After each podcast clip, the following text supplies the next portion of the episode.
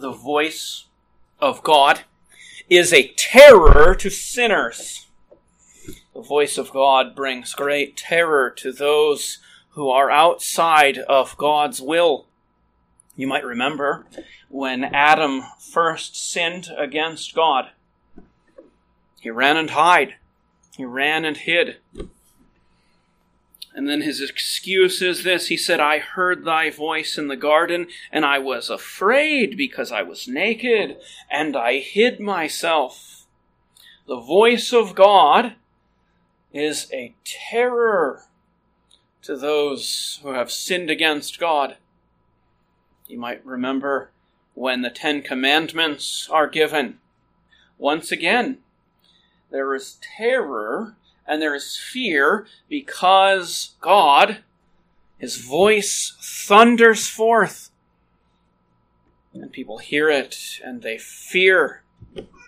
Deuteronomy five twenty-five says, if we hear the voice of the Lord our God any more, then we shall die. There is coming a day in which all of the earth and all sinners will hear the voice of God. And great terror will fall upon them. And some will ask, some will pray that the mountains and the hills will fall upon them, because they will be fearing the wrath of the Lamb. They will want some brief rest, some brief respite from the terror which is theirs. But for the Christian, for the believer, and for the psalmist, there is something much more terrorizing. There is something much more fearful. And we find it in verse one. He says, be not silent to me. For the psalmist and for the believer, much more fearful than the voice of God is the silence of God. If God stops speaking to me, even the very thought of it sends chills down my spine. Have you ever received the silent treatment from someone? Someone stops speaking to you. Someone that you love, someone that you adore, and they cut off communication. It is an awful experience. And David, the psalmist, and the people of God cry out, if you will be silent, then I will be like those that go down to the pit. For the Christian, the silence of God is a temporary hell. There's so much in this psalm. There's so much that I'd like to cover. But we'll focus on just a few things this morning. First, the silence of God. But I want you to see that God is not silent, not permanently anyways, to David. For in verse two, you'll see that he prays. And in verse six, we see the result of his prayer. I'd like to highlight just verses two and six before we really dive into verse seven. Look what it says. Hear the voice of my supplications when I cry unto thee, when I lift up my hands toward thy holy oracle. He is praying and he is asking for God to answer his prayers. And then in verse six, blessed be the Lord, because he hath heard the voice of my supplications. There is some time, it seems, between praying for God to act in verse two and God delivering in verse six. There are some Christians who are content to, to send their prayers up to heaven and to and never to think of them again.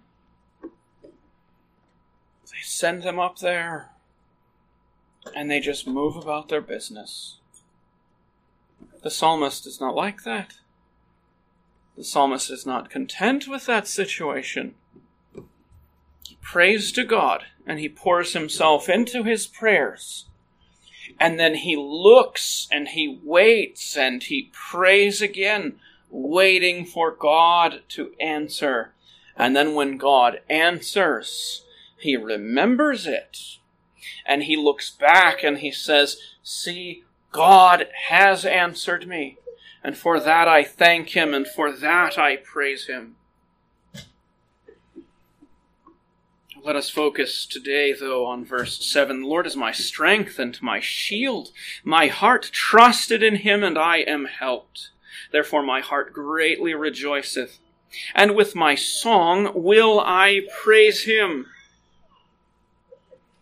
You're probably not accustomed to quotations here from the person that I'm about to quote. It's a bit strange. You'll see why in a moment.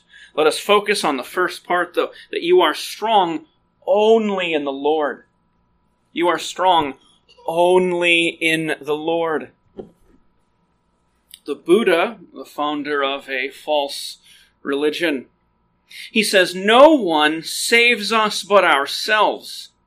No one can and no one may. We ourselves must walk the path." Sit and meditate upon that. You must save yourself. No one else can save you. This is ancient Eastern ideas. But it sounds kind of American, doesn't it? It sounds very much like our American pick yourself up by the bootstraps, our individualism. I can do it. I'll do it myself. I don't need anyone. But that is not how the psalmist would see things. That is not how your God would have you to see things. You would not pick yourself up by the bootstraps. You would not deliver yourself. If you seek to deliver yourself, then into destruction you will go. We so often are inclined to trust. If we do not trust in ourselves, then we trust in other people. We trust in other people to make us feel good. We pr- trust in other people to give us things, to give us compliments, and sometimes we live for the praise of other people. Sometimes we care so much about what other people think of us, and we care so little about what God thinks of us. We should have at the forefront of our minds, what does God think of this? Has he spoken upon this? Has he said anything about this? And what are his thoughts about me today?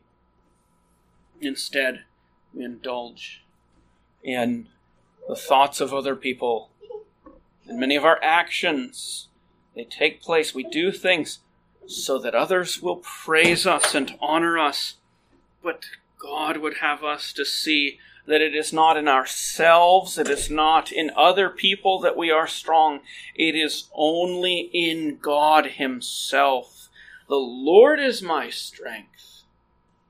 He is the one who is powerful and able to deliver you and to deliver me from sin and all other things that drag us down.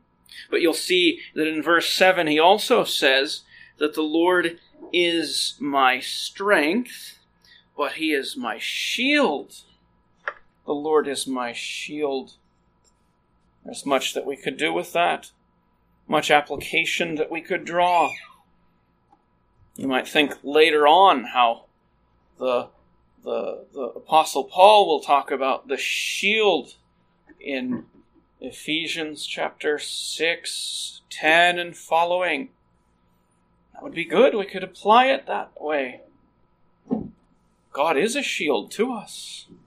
He shields us from Satan's darts and Satan's attacks. But I think there's something else going on here as well. You might be familiar with the way that uh, when God comes to Abraham in Genesis chapter fifteen, Of course, his his uh, name is Abram at that time. God says this. This is his greeting. After these things, the Lord came unto Abram in a vision, saying, "Fear not, Abram, I am thy shield and thy exceeding great reward." God says to Abraham, to Abram, "I am your shield." And here is David.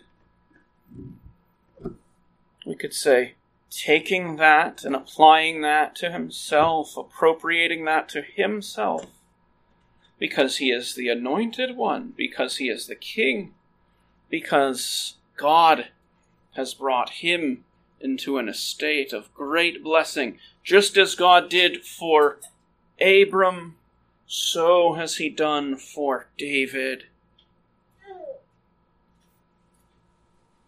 We trust in the Lord with our hearts, and we must trust in him with all of our hearts.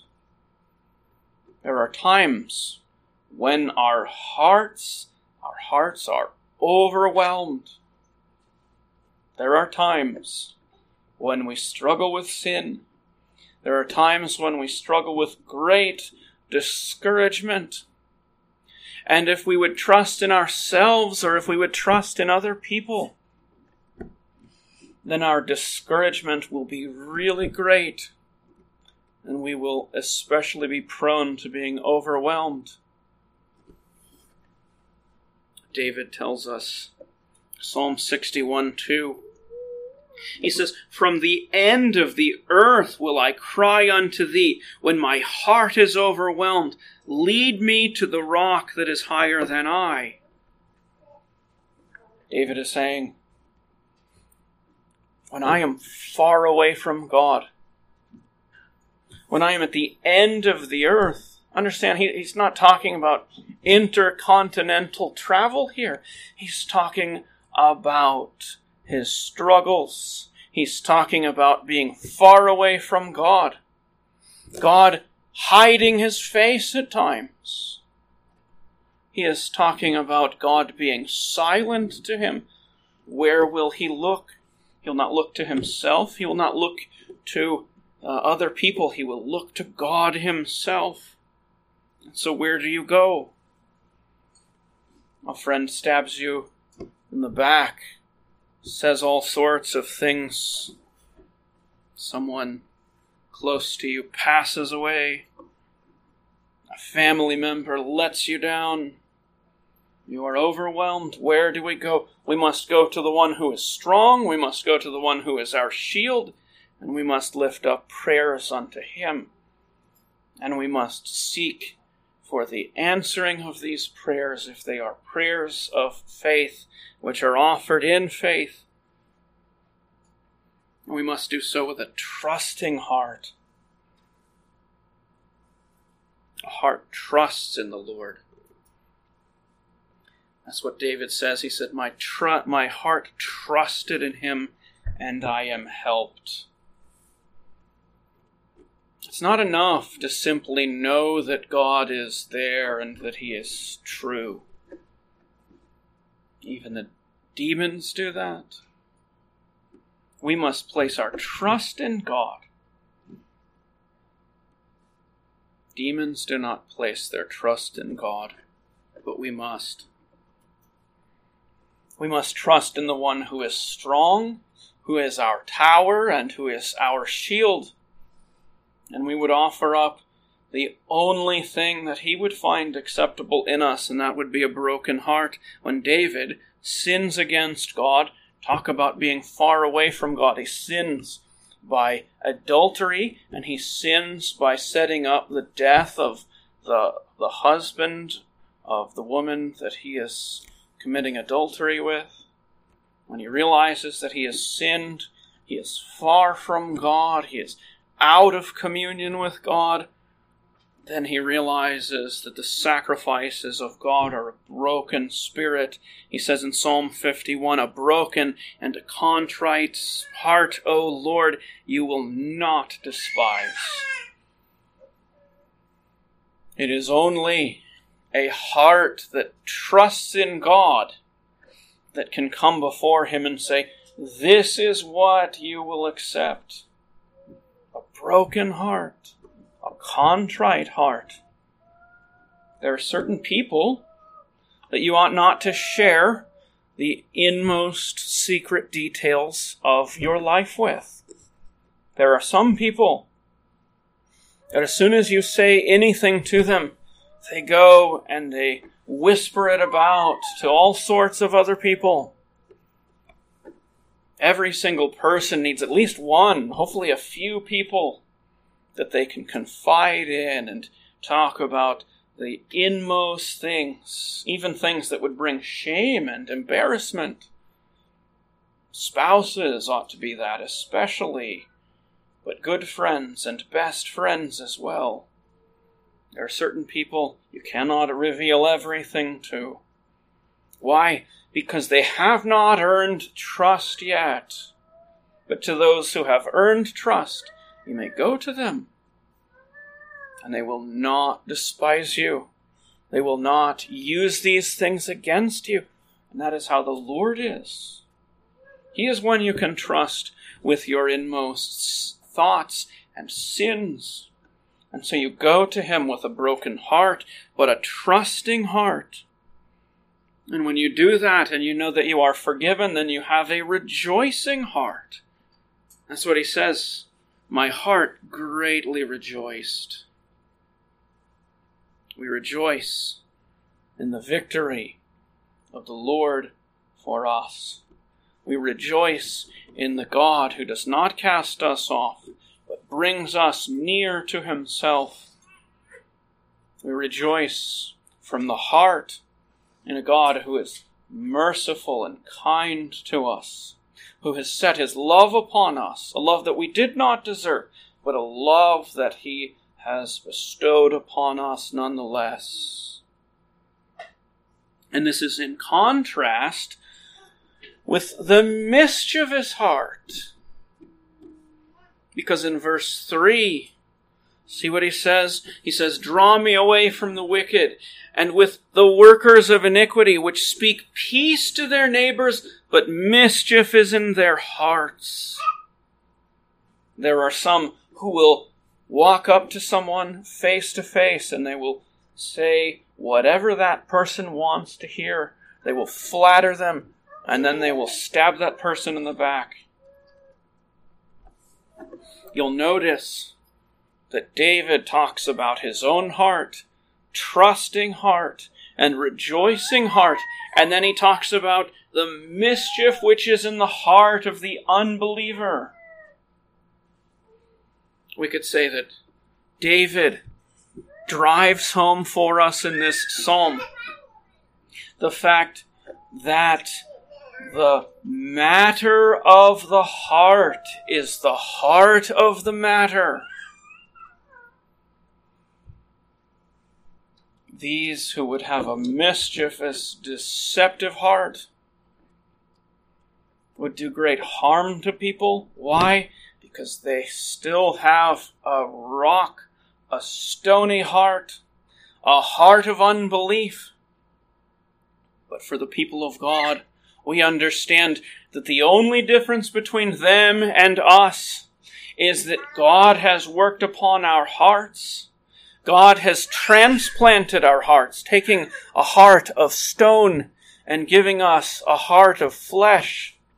And the beating of our hearts is after the goodness and the grace of God. And that is why we trust, and that is why we rejoice in him. And the wicked will go on, deceiving and being deceived, and doing awful things. And it is customary for the people, the people of God, when they see the goodness of God and the grace of God, what do they do? They sing. They sing and they rejoice. And that is how he ends verse seven. "And with my song will I praise him." Song is a great response to the great acts of God. When God delivered the Hebrews out of Egypt, they sang. because God has delivered us from our sin, we sing. Whenever God acts in mighty ways, the people of God sing. Psalm forty verse three says, "He hath put a new song in my heart, even praise unto our God." God puts a new song into our hearts. Sometimes the new song is an old song. It's interesting, is it not? Sometimes the way that God uses the word new in the Word of God talks about new moons. You think that God invents a new moon every month? No, he doesn't. It's the same moon, but it is new to us. He renews our minds, and he renews our hearts.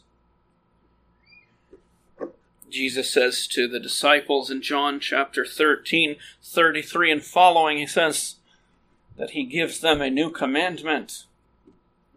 In fact, it's just the old commandment, but it is given anew. God gives us a new song. Sometimes it is the old song, but he makes it new to us.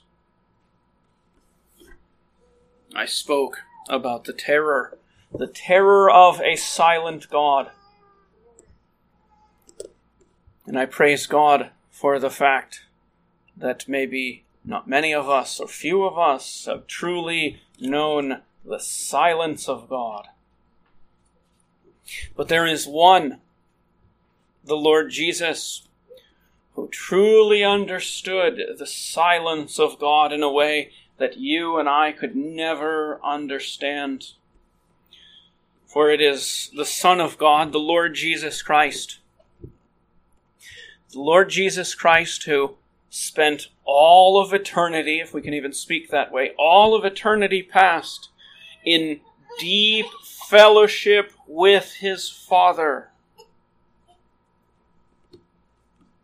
For all of eternity, the Father adored the Son, and the Son adored the Father, and they delighted in one another. But it was upon the cross where, in a sense, that communion was broken off. It was upon the cross where he ultimately, Jesus, understood the silence of God. And he says in Psalm twenty-two, "My God, my God, why have you forsaken me?" And the gospel writers, Matthew and Mark, they pick this up and they talk about this. They quote this. Jesus endured the silence of God, and the wrath of God was poured out upon him. For your sins and for mine, he endured unspeakable wrath of God and pains in his body and in his soul, that you and I might be brought to the Father, that we might be brought to heaven. And we can say that because of the work of the Lord Jesus, that he continues to speak. In Hebrews chapter one, where we began, the writer to the Hebrews says, there are all, all these diverse and different ways that God spoke to us and to our fathers in the past. How did he speak? Sometimes he spoke through prophets, and sometimes he spoke through visions, and sometimes through dreams. Sometimes he spoke through animals. All sorts of diversity in the ways that God spoke in the Old Covenant. But the writer to the Hebrews says, "But in these last days, God has spoken to us by his Son." And the Son continues to speak to us. He speaks to us in the Word of God. And he speaks to us things that cause us to rejoice. He speaks to us telling us, for example, in John fourteen twenty-seven, he says, "My peace I leave with you, my peace I give you. Not as the world gives you, I give you greater peace. And he says, let not your heart be troubled, and let your heart not be afraid. We have a God who speaks to us in the Son. We have a God who speaks to us. The Father speaking to us by the Father through the work of the Holy Spirit in the Word of God read and preached to us. And so we can say, and as we rejoice, we can say, God is not silenced. He is not silent to us. And we see at the end of our psalm, as we seek to come to a close, really the way that David prays for you and for me. He says, save thy people and bless thine inheritance and feed them also and lift them up forever. He is praying for his, the, the, his own people of his own time, but he is praying for you as well. And it is a picture of the fact that the Lord Jesus himself is praying for you, because Jesus is great David's greater son. The things that we see David doing, we ultimately see in many cases Jesus doing for us. And he feeds us, and he shepherds us, and he saves us, and he lifts us up. He lifts us up out of the mire and out of the filth of our sin, and he places us in heaven. That is what he has done for us. Our God is magnificent and wonderful. There is no God like this. There is no God who takes unworthy sinners and puts grace and peace upon them and truth in them. There is no God like this. The gods of the nations, they do not hear, they do not see, and they do not speak. But our God speaks. Our God speaks to us. And in Jesus Christ, our high priest, he speaks for us to the Father. Let us pray.